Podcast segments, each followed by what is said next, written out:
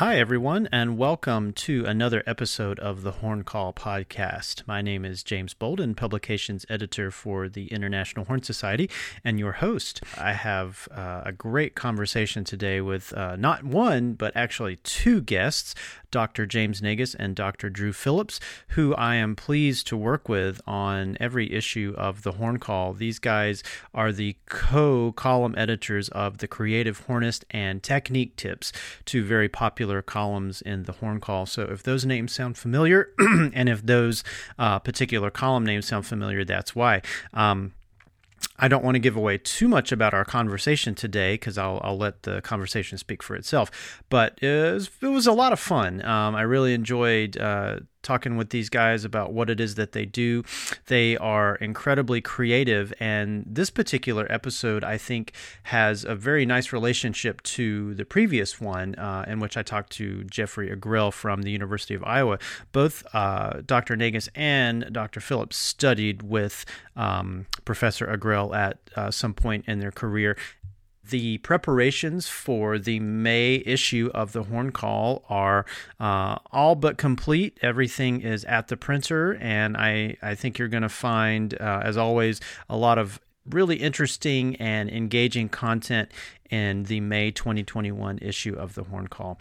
So, without further ado, here is my conversation with Drew Phillips and James Naigus.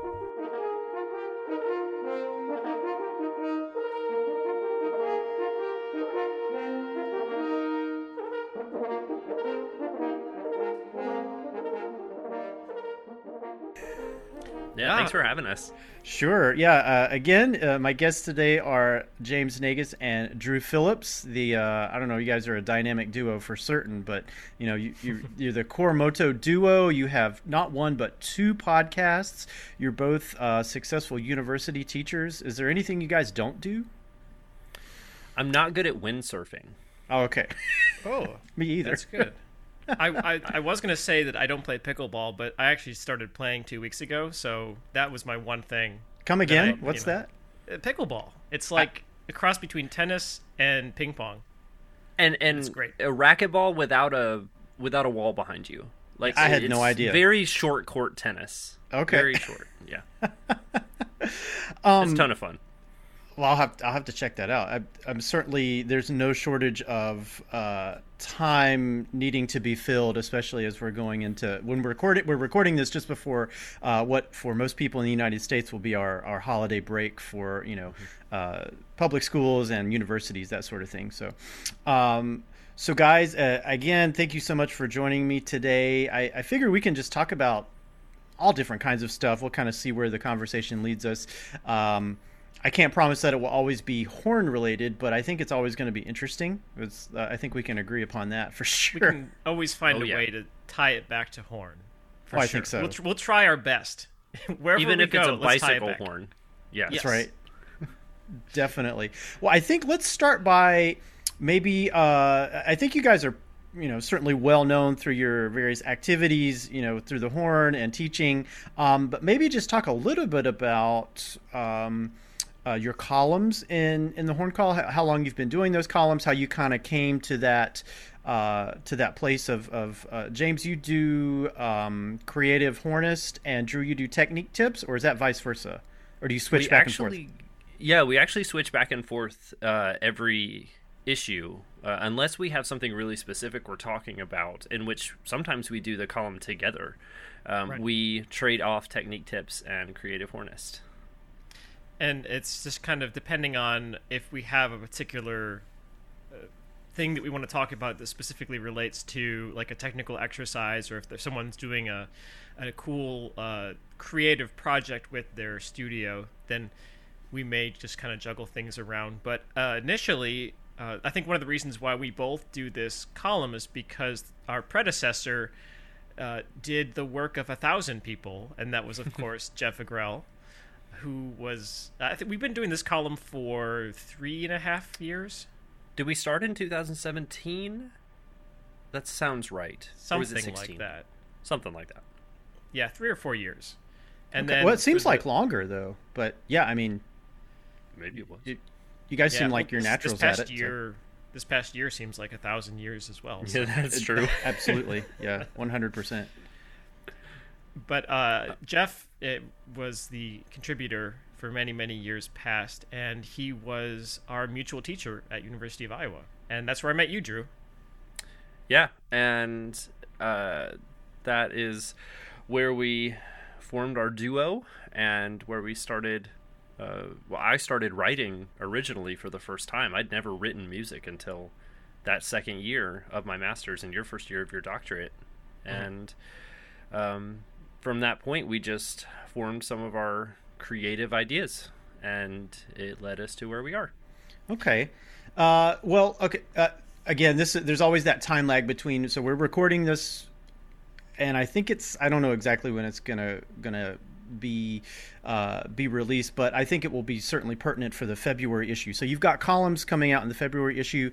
Drew, yours is about uh, stealing from other instruments, right? Like other other repertoire, warm ups, technique, that sort of thing. Yes, and it's... and Sorry, go, go, ahead, and then we'll get to. James. oh no, it's about being a kleptomaniac. Uh, that's yes. uh, that's the main point of it. Is that we should all go and rob each other. No, it's it's really not. It's about how I use different etude books and different music from friends that I've met over the years.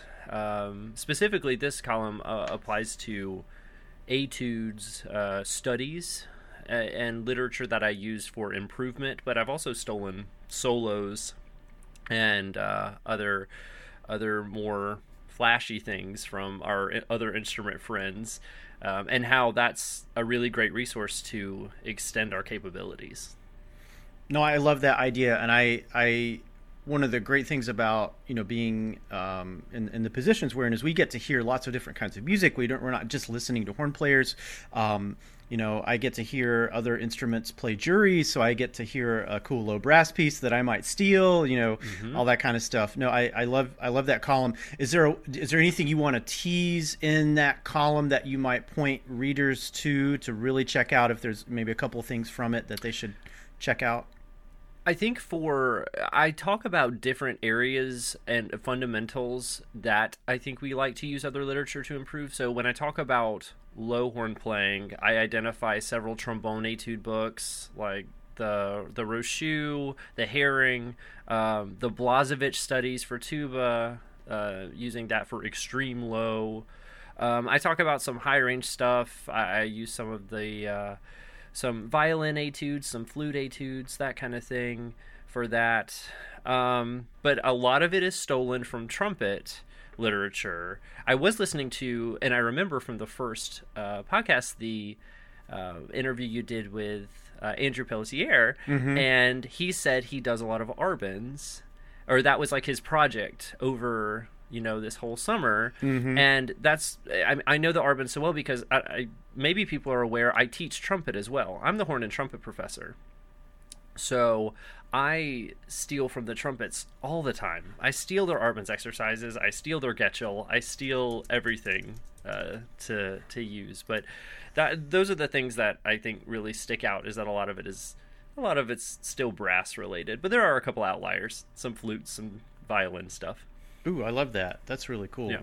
Uh, yeah, we got to come back to the horn and trumpet thing in in a, in a, in a few minutes. I made I made a note that we yeah we got to I never miss a chance to rag on the trumpet players. So, oh yes, well they deserve it. They think they, I'll tell you a funny story that something that, uh, uh, well, maybe his name. Uh, yeah, I won't mention his name, but I'll tell you a funny joke that a, a former principal horn of a, a, pretty major orchestra told me about trumpet sometime.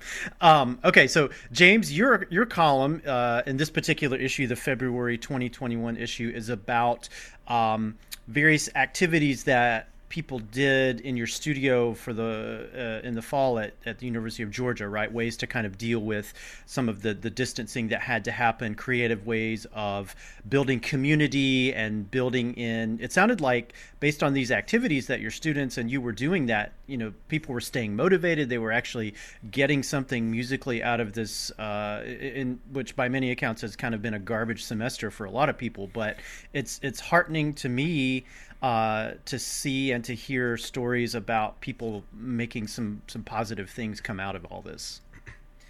Yeah, I, I think one of the most kind of unique aspects of um, instrumental studios is that we have a much greater sense of community and family than at least my perception of other arts or even you know sciences or you don't hear necessarily about physics majors you know going to their professor's house and having studio parties at least not that I'm aware of. So this this sense of belonging and community and support is so important in the college experience and the recent isolation and restrictions have really made that difficult. And so I put together a list of ideas and thoughts of ways of, of things that people can do both from the perspective if you're a studio teacher but also if you're a member of the, member of the studio maybe activities that you can initiate. And two of the ideas were initiatives that were um,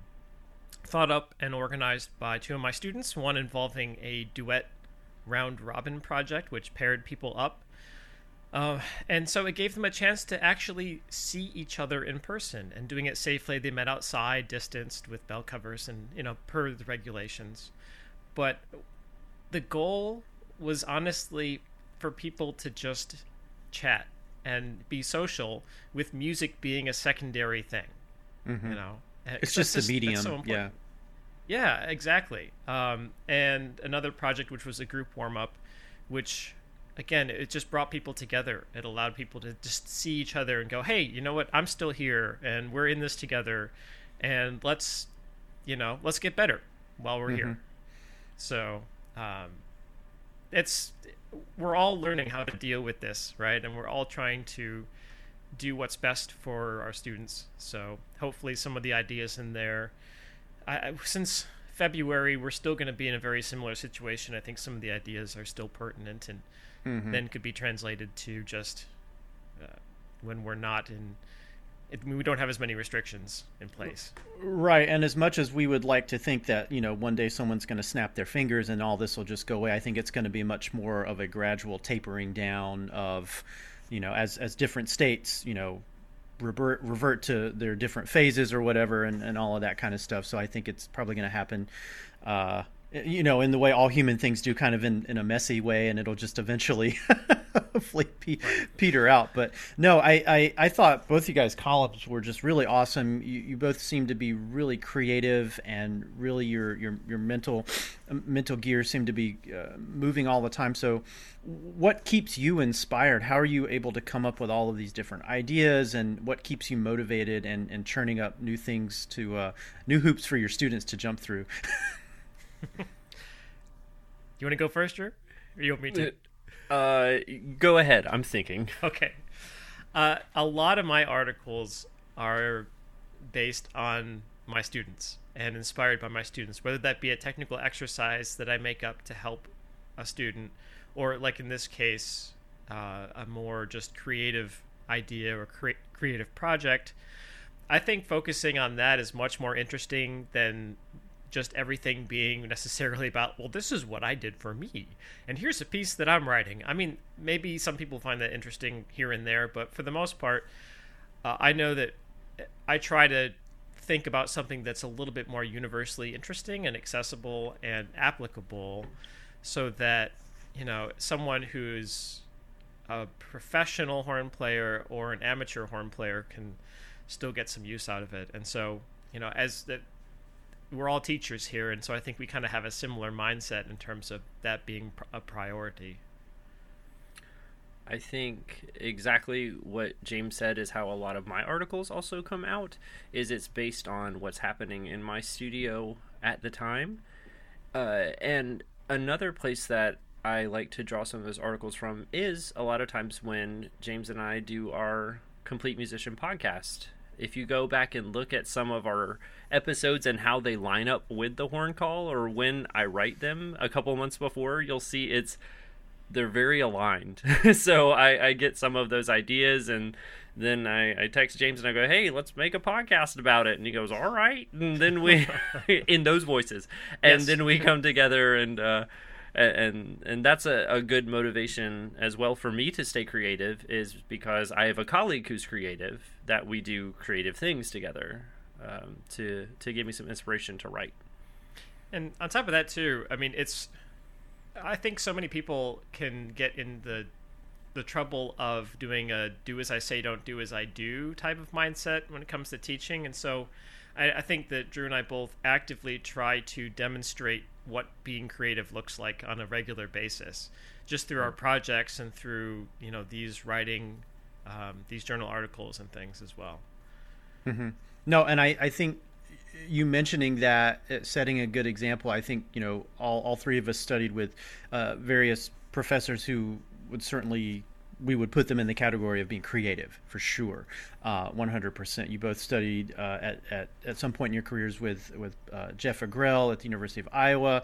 Um, I remember the first time I met Jeff, he came to University of Wisconsin because he's a former student of Doug Hill from way back in the day. We won't say how many years, but uh, but but he was basically like one of Doug Hill's first students. Yeah, yeah. you guys can do the math, but uh, yeah. So I was. I think this was my first semester of my master's there. So he came and I, I had heard of Jeff as like the improv guy, and so he was going to come do like an improvisation master class. And I was like, I don't, I don't know how to play jazz, well that was the first first area where I was wrong because improvisation doesn't doesn't necessarily mean jazz, and so it was like it was an amazing masterclass. It was it was like uh, and we did like one of the sound painting things at the end as part of the concert. It was it was really cool. Um, I, mm-hmm. I I truly think that Jeff Agrell has more hours in the day than any of us. I think he's some kind of wizard that has extended his day to 48 hours as opposed to the normal 24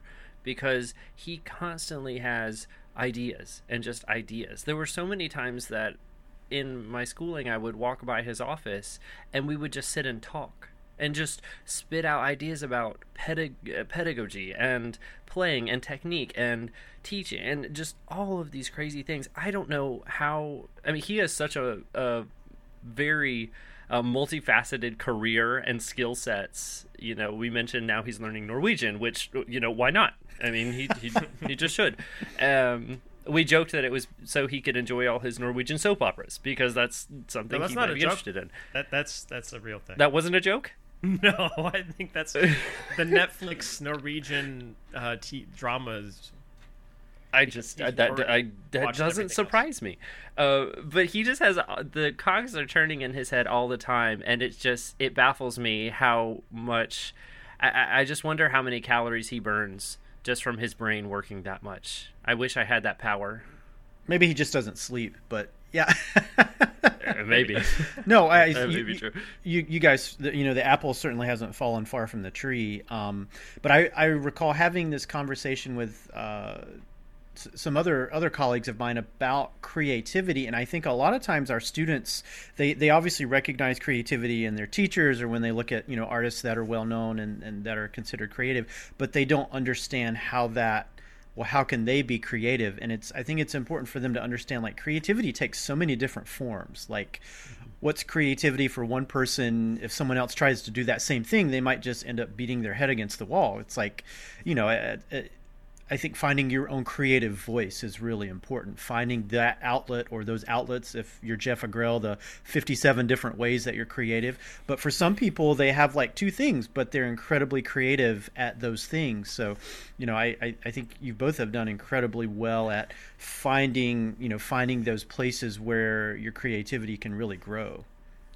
It was only through um, Jeff and and I say cite James as well that I even started doing any composition kinds of things. So it was like you said, the modeling of uh, my teacher and fellow colleague that I started doing this. Otherwise, uh, my creative ventures before I went to Iowa, I wouldn't say it was too vast, but that's why I, treasure my time there so much, is because it gave me a lot more facets to my career.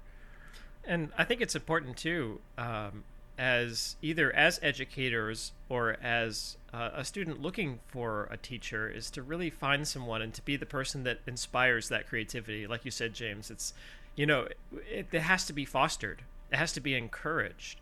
And that's one thing that can be dangerous about creativity is that it's so it can be so raw especially when you're starting like initial compositions and improvisations. And it, it's scary. And if that is shut down or if you feel like you're afraid to make mistakes that's i mean that's the whole soapbox of why you know uh, creativity is being uh, taken out of younger music classrooms and they're being squandered. They're being told they can't be creative, and then it sets them mm-hmm. up for a difficult and uphill battle. But uh, yeah, so it's getting students to just take that leap and just you know say, "Well, I've never written anything. I can't write any music." It's like, well, have you tried? Have you done it? have you allowed yourself to maybe not write a perfect symphony first and instead write a four bar melody and mm-hmm. see how it goes. And maybe it's just the worst thing that anyone's ever written, but that's okay because the next one will be better. Mm-hmm. Our last complete musician podcast we recorded was about compositions during this whole period because we haven't we haven't done one in a while mostly because our other podcast was taking off but our complete musician one um, we talked about how I mean, James, I hope you don't mind me saying that we both went through this like composition slump. Oh, and, absolutely true. Yeah. Uh, yeah, and the way we came started doing anything, or the reason we started doing anything, was for fun. I mean, it was purely just for enjoyment in writing again. And for me, that took the form of an arrangement of something from a video game. I wrote one of my last Horn Call articles was on it about uh, from the video game Paper Mario. I, I did a duet for two horns and piano because I loved the game, I loved the theme, and that was a way for me to just do something fun because practicing motivation, I, I won't lie to you, was at an all time low. There were no gigs. There were no, there was, at the moment, who knew if we were coming back to school to be in person or all online? And that spring semester, I think for all of us was really hard mm-hmm. um, because we just weren't playing with each other. And it's just really hard to sit, at least for me, it's really hard to sit and do my Kopprasch exercises when it feels like it's to no end and at that point i like to turn to like you said taking care of yourself and oh, mm-hmm. let's make this fun again and that's that's where a lot of the compositions or things that we talk about in our last episode came from is just pure enjoyment factor. Well i was going to say it's difficult for me to sit down and do my Kopprasch exercises on a normal day so ever. Especially if it's on the f side of the horn. Yeah with, that's right. you like to do the you like to do the reynolds etudes. We know. We know. On the f Those side. are your favorites. Yeah. Didn't you send me a picture of the grinch holding the reynolds etudes I did. I found a, a, meme that had the Grinch holding those because that's kind of yeah, yeah. Because that's how difficult they Some, are. somebody so told me when the obviously you know Verne Reynolds wrote those at for his students at Eastman. Like he would assign like two a week, and you basically had to come in with your two Reynolds etudes learned every week. At tempo. You mean a measure a week? Yeah, right. That sounds yeah. accomplishable. Maybe. Maybe yeah that's uh those are yeah those can be brutal for sure. Um speaking about you guys podcast so you've mentioned the complete musician one. Now tell me about this other one we were talking about earlier before we started recording. It seems really interesting. Um so we called it drew and james talk about everything because as we record the complete musician i i edit those. And if you've listened to that before, you know that one of my favorite things in the world is to edit in just a ton of sound effects and silly gags. And when we make fun of each other, I steal clips from movies and songs. I just I go nuts with it a little bit. We it's got sometimes a little too. too much. And started off being a lot more straight laced, and then yeah, no one should ever listen to the first three episodes don't ever listen to the first three episodes because they sound like robots. We sound like the you just don't want to listen to it. And one of my favorite things about the complete musician when we record it is that we have a lot of banter in between where we laugh at each other. We say something that I don't include, but we just have this back and forth conversations. And then when James and I talk in general, um, on Skype or when we're playing video games or, or whatever, we just have these really interesting wayward conversations that kind of go all over the place. And we just thought you know what? It, it would be kind of fun to just just talk. Let's just have a, a podcast where we just have literally a stream of consciousness. So every time we record one of those we uh we just have this we, we don't even have a topic. We usually just, No. just come on Right. and we have never planned it. We come on and we just talk about what has happened, and then that story leads to another story, and it goes in all different directions until it's completely random. And we start everyone by saying, This is your conversation with your two best friends that you never knew you needed until now.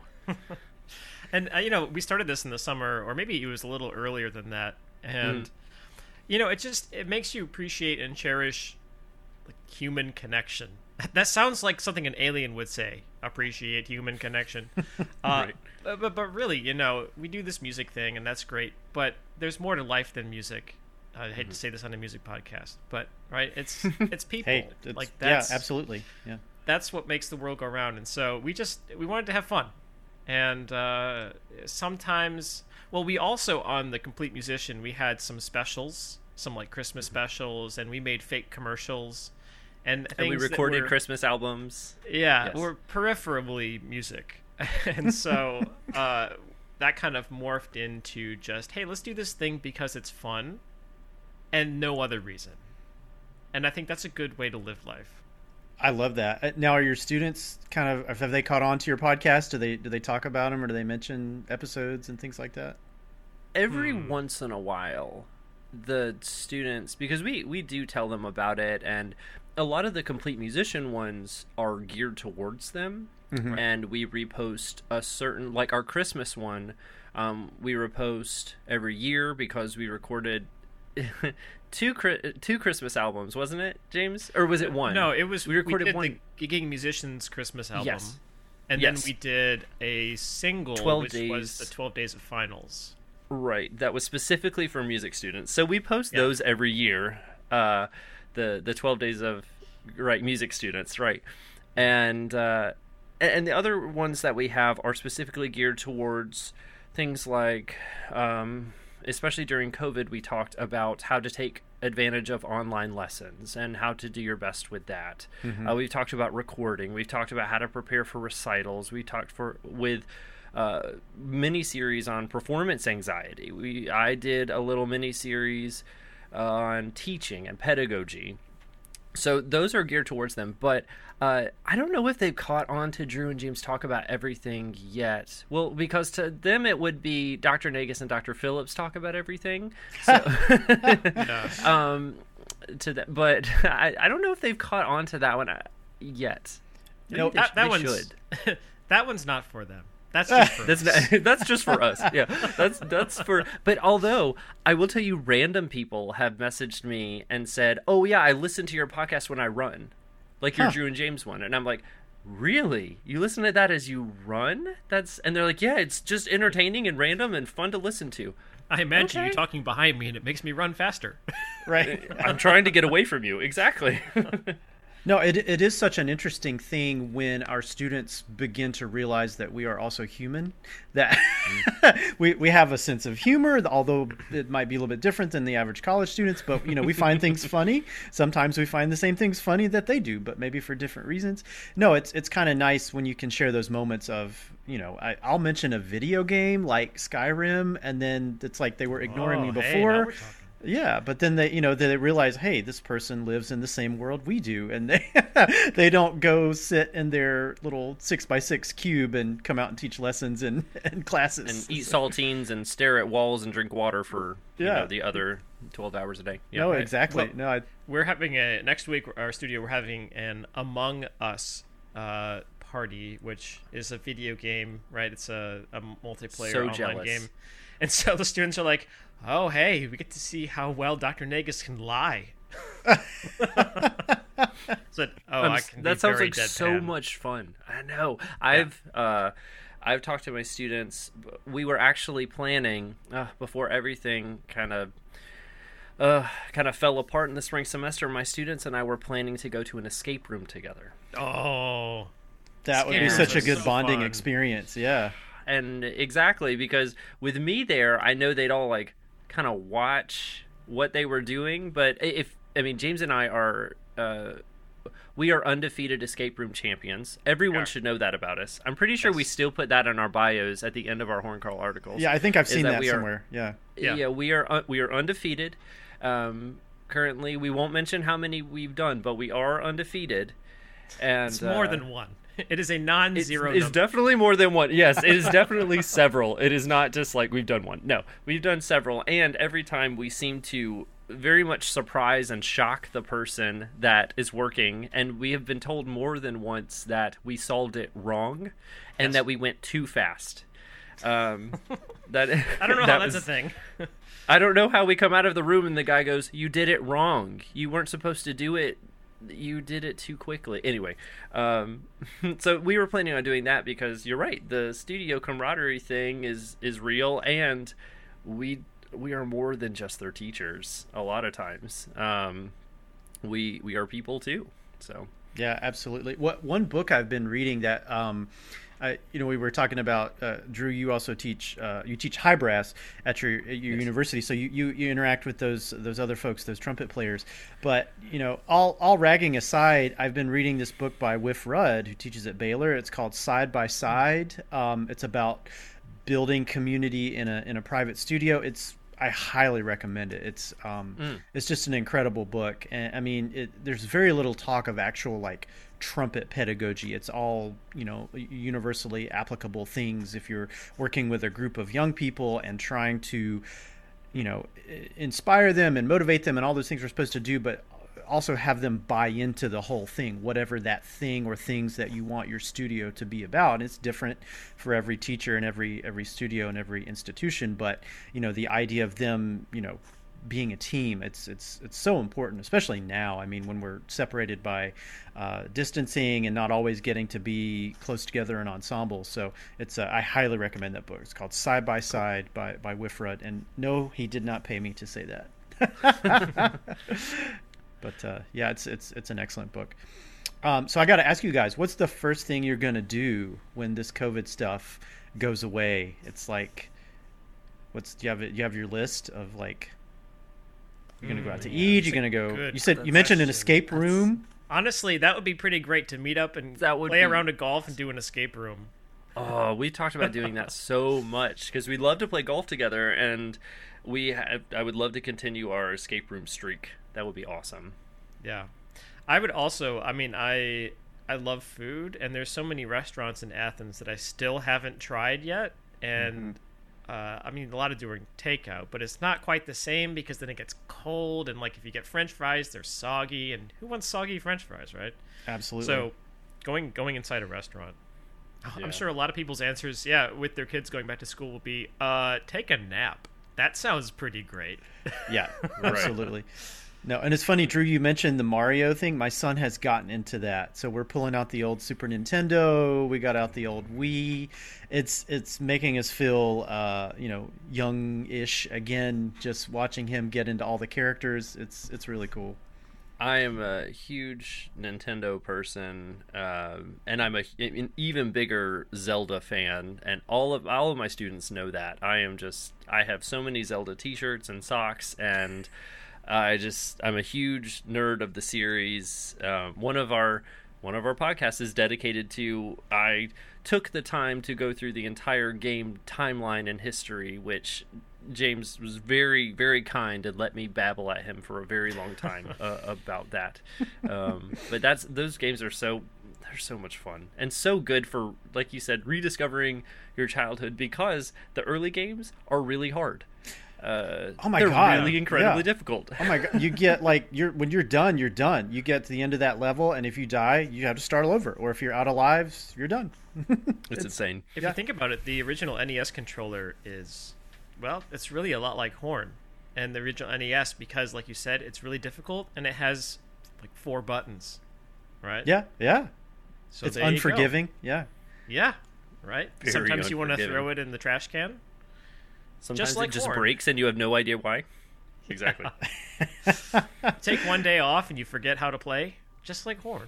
Oh my god, yeah, I was yeah, I, I, I was doing the thing where I was like moving the controller. It had been so long since I'd played I know, a right? console game, but no, that's that's cool, guys. Uh, I think it might be cool too to, to talk about like a little bit of the, the technical side of things. Like, uh, are Drew, are you a Mac guy or a PC guy? I am a Mac person. Okay, Uh, for now, yes. okay.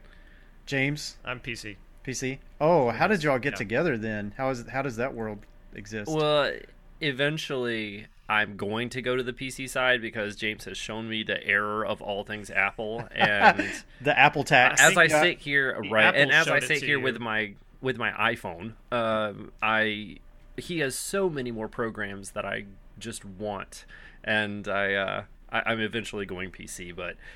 You know, when your school has a surplus warehouse and they have a really good sale on an iMac that's like barely used and a year old, you go get it. No, and it is true. just- Once you buy into that ecosystem, it's it's hard to to get away from it. But Well, although I did break my iMac and I did switch over to a Windows side, so I do have both sides on here. okay, So what do you guys use for audio editing? pair of scissors Ooh. and some tape. Nice. yeah, there you Just go. like old Uh, school. yeah. I could get old school. I use glue. He uses tape. I use glue. No, I um I record into Audacity or I record into Ableton, Mm-hmm. and then I, I've been using Reaper a bit. If uh, it's not too difficult, actually, our our podcasts aren't pretty easy to put together, so Audacity works Mm-hmm. well, perfectly. Our, re, now they're easy to put together. When we started, we had so many edits and stops and goes oh that man, it would, took it was so, so long awkward. to put together. But that's the thing is that the more we did it, the the more we, flow we got, and the less we had to stop and go. And then the time went into putting in all the silly sound effects and commercials and background music and everything. I love it. It's so much fun to me. That's I know it's so like nerdy, but I love doing it. Have you heard of Sound Bible? Have you been to Oh, that yeah. website? Yeah, yeah. It's it's just like stock, you know, recordings of things. Yeah.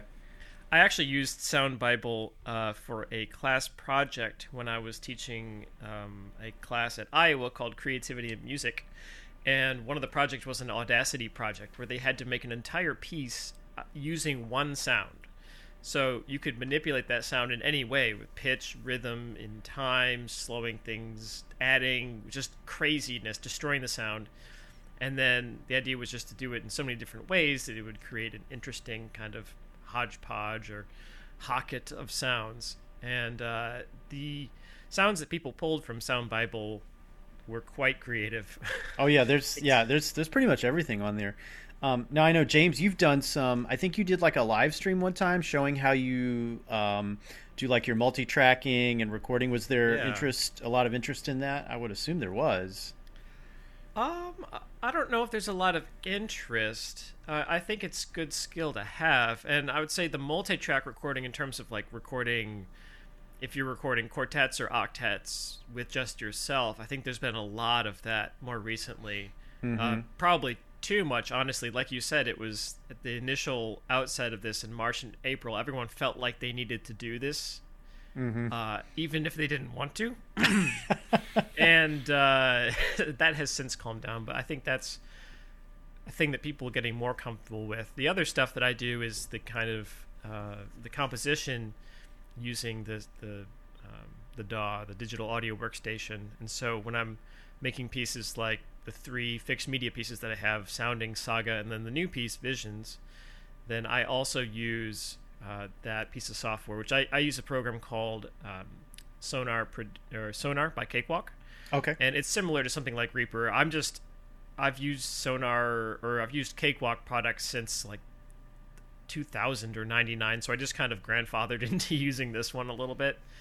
Uh, but it, yeah, it's similar to like Logic, Pro Tools, Ableton, GarageBand, any of those sequencer type of programs, and and then I just integrate in the sound libraries uh, where I can load up a patch and then play on my MIDI keyboard and it records the sound that way. So that that's been fun. That's cool. No, I've found you know with my students, we were we were talking about this before we started recording that you know at least at least among a lot of my students they realize that they need to know some technology whether they're going to be a future band director or you know they're going to go the performance route. They realize that hey this technology of how to make music how to produce music um, it's a skill they need to know but they they don't really know quite how to go about it. They know that like for a lot of things there's an app and they can just download the app and they hit the button and it does that thing they need it to do. But there are some things that there really aren't apps especially things that take like multiple steps to produce to to to get a really fine recording of something that there's not a single one stop shop. You need multiple pieces of equipment usually and you have to know how they all work together. Uh, you know what would be your suggestion for how students can start to educate themselves about that besides listening to your podcast. Right. I think i'm uh very close to where that is. A, a lot of my not to you know uh, toot his own horn haha but uh, a lot of my technological advice has come from James because he does know so much more about it than I do. Um, I am still, I would consider myself some kind of technical novice. I know the programs that I use and how to use them, but on the grand scheme of things, I'm actually feel like I'm still getting comfortable using a, a lot of other technological things. Um, but I think um, that finding someone who will give you advice and good advice based on recordings and products that you see that you enjoy um, or you know where high quality is going to be the best place to turn at least in terms of knowing what to use and um, what kind of equipment or products that you need. Like when I was buying my microphones, I'm using Audio Technica. James gave me, you know, some options, but he said these are really good, and so that's what I got. And when I I use my Focusrite uh, that I plug it into, he told me to get that. So I trust his opinion, and that was what I went with. Um, that was your first and, you mistake. Know, trusting my opinion. well, you don't like laugh tracks in TV shows, so I, I we can't I trust it too much. Uh, so we that's that's was my first thing is I just got good advice from people, um, and then a lot of it was just experimentation. Uh, with some of the pandemic stuff and just getting away from recording a little, uh, I started doing a lot more with video production. Mm. And that was really fun to download things like um, Premiere Pro for the Adobe Cloud and and work on putting videos together that were really interesting. Like I have one on my YouTube channel where I played the Saint-Saëns Romance, but I accompanied myself on the piano and I'm playing the horn and the piano at the same time. And that was a really fun little project just to get comfortable with it, which led to my local symphony um, hiring me to put together our educational concert um, that I got to do. So I got to get really comfortable really, really fast with that. But it, it was only through experimentation I got that. Like I said, I got advice from people that I trust, and then I just invented projects for myself to play around with. Mm-hmm. Yeah, I, my experience, I, I had been a Mac person and, and used like the um like Logic Pro and Final Cut Pro, and uh, I'm, I'm, trying to remember when I made the switch to the Adobe Creative Cloud, but I was just kind of running into some problems with like Final Cut. I mean, it the, the interface, the user interface on all of those is is very easy, but there was I was just running into some limitations, like things that I knew should be possible. It just wasn't letting me do it. I was like, well, I got to try this, um, you know, Premiere Pro. And I remember when I opened the menu the first time, I was like, oh my god, this is I have this. I, I don't know where curve. I don't know where to start, and so you know I just started very yeah. slowly looking at the tutorial videos and all of that stuff. But yeah, there's there's pretty much a YouTube video for just about anything. Like that one thing you want to do. Like I I kept making my menus disappear. Like I would drag something, it would just go away. I was like, "Crap!" I still have that problem. yeah, and so there's yeah. a way to like gather the windows though to reset it, and it was just like, okay, there was a YouTube video on that. I was like, okay, just click that, and it goes back to. yes. Uh, right, for sure. Absolutely. Just avoid those YouTube videos that start with, "Hey guys, good to see you," and then they don't actually get into the content until eight and a half minutes later after they've given all their sponsors. The all caps clickbait titles. Yeah, yeah, yeah. exactly. Yeah. Yeah. Ten easy hacks to make your microphone sound like a, a Neumann.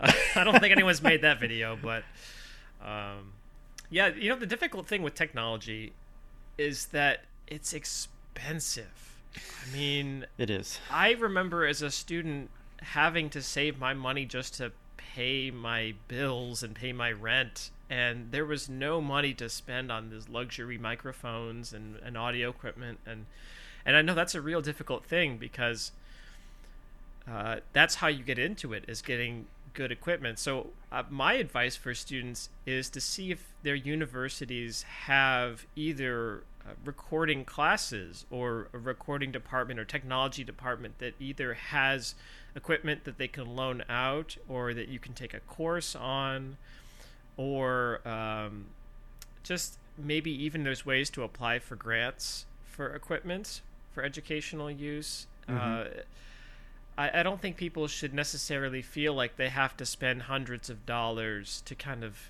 get their foot in the door. There's some cheaper options. Cheap. I say cheaper, and it's it's still all expensive. Mm-hmm. Um, but there's all-in-one like Zoom, not related to the streaming platform, but the recording platform. Mm-hmm. Microphones. There's um, some Samsung or not Samsung, um, Samson, and the Blue Yetis are pretty decent too. Mm-hmm. That are USB microphones.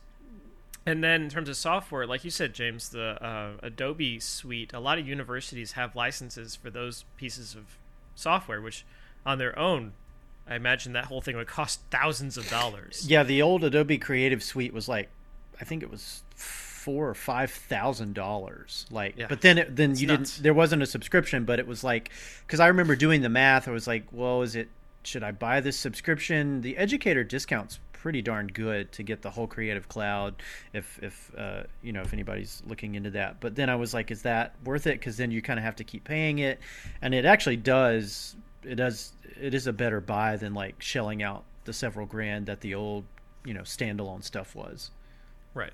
And then, yeah, the academic discount, that is a, a great tip for any piece of especially software is a lot of companies have academic both as student and as teacher discounts mm-hmm. and oftentimes it's a, a, 50% or more off which mm-hmm. when you're talking like if you're getting sibelius or finale or something you're saving hundreds of dollars which is makes a big difference yeah absolutely and you know you mentioned the I, the the cost of like microphones and interfaces it, it it's like astronomical compared mm-hmm. to you know what what a college student can pay for things and that was actually one of the things that turned me off from getting into it for a long time because I'd worked with engineers and they're like oh yeah this is a six thousand dollar microphone I'm like okay well yeah. good for you but you know and I was like I'll never I can't you know I can't explain that to the other person I share my household with why I needed to spend that much money on a microphone.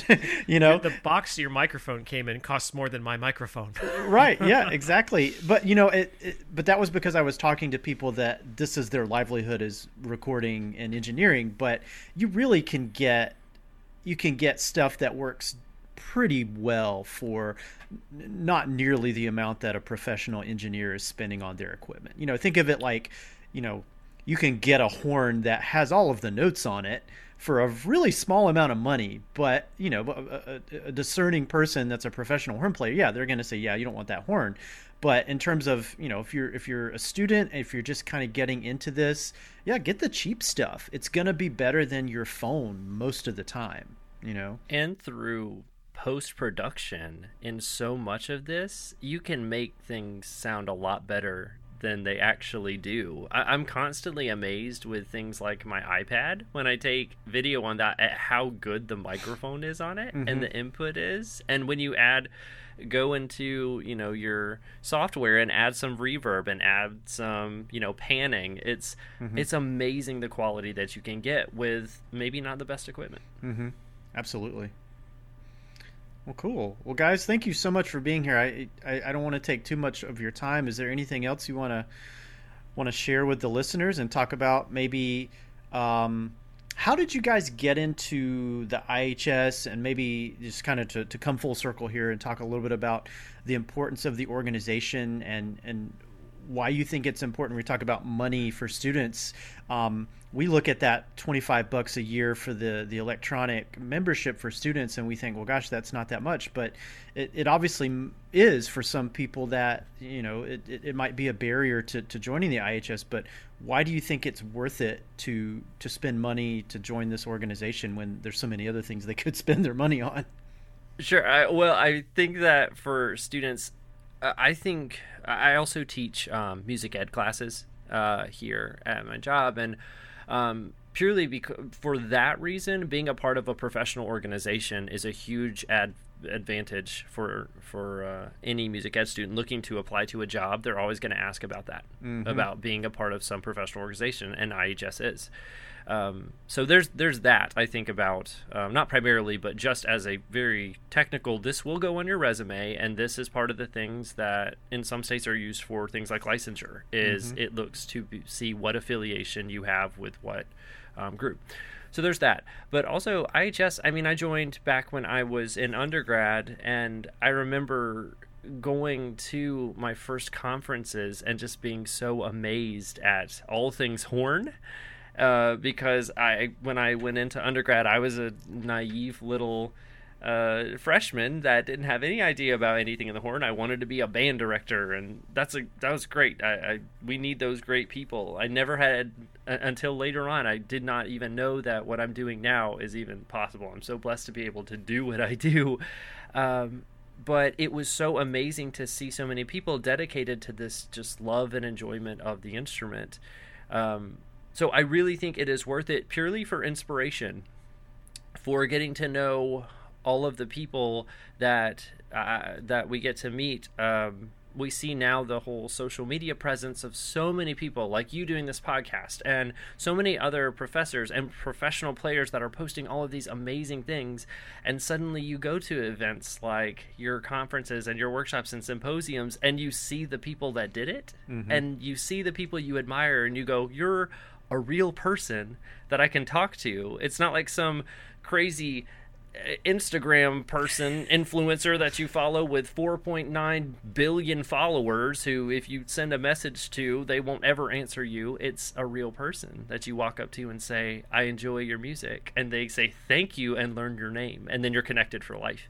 So it's, it's really cool um, to be a part of this organization because of the the realness of the people you get to meet and the the admiration that you have and the inspiration that they give. Um, everyone, every one of the horn players that I've met in in the IHS, I've I've just loved meeting because I just again I'm so inspired by them and they're real people. It's really great. Yeah, you said it really well, Drew. Uh, Perfect. the workshops and the symposiums, and even the horn call itself, are really opportunities to be unapologetically a huge nerd. Mm-hmm. If you know what I mean. I mean, so we we like horn, we play horn, people love horn, and for some reason, sometimes that can be looked down upon, and I'm not sure why. Right? It's like Who are those people? yeah, it's because it's people that don't ha- have hobbies, and maybe they're, you know. But so go to the workshops, read the articles, be curious, be excited, and that's okay. And that, that's why I think the workshops are so fun, is because you can go out and you can just try mouthpieces to your heart's content. And if you went normally and told your friend like, "I'm going to go try mouthpieces," they'd be like, "Uh, what?" but you do that to a horn player, and they're like, "Oh man, what did you like the last key? Did you like the like? What did Yeah. you like about this one? What cup? You know, what rim shape did you?" And that's cool, and that's great. And I think this is the community of IHS is that it's like-minded people that are all supportive in that same uh, enthusiasm for the instrument. And that's the best kind of community to have. I think a lot of people agree that horn players are some of the nicest people in the musical landscape. Maybe it's because we're biased, because we're horn players, but I genuinely think that in terms of support and being just genuinely good people, uh, horn players are a breed of their own, and uh, it's just a great community to be to be part of. So that's uh, that's why I joined and why well I I'm a lifetime member. I bit that bullet and got the lifetime membership, so I can always get the horn call and I'll Hey, go it's to all the write-off. workshops. Yeah, it's a tax write-off for sure. Oh, now you tell me. Yeah. well, guys, thank you so much. Uh, we could probably go for a, a lot longer, but uh, thank you again for taking time out of your day to, to talk with me, and uh, hope to talk to you again really soon. Yeah, thanks for having me. Oh, it's us been a on. pleasure.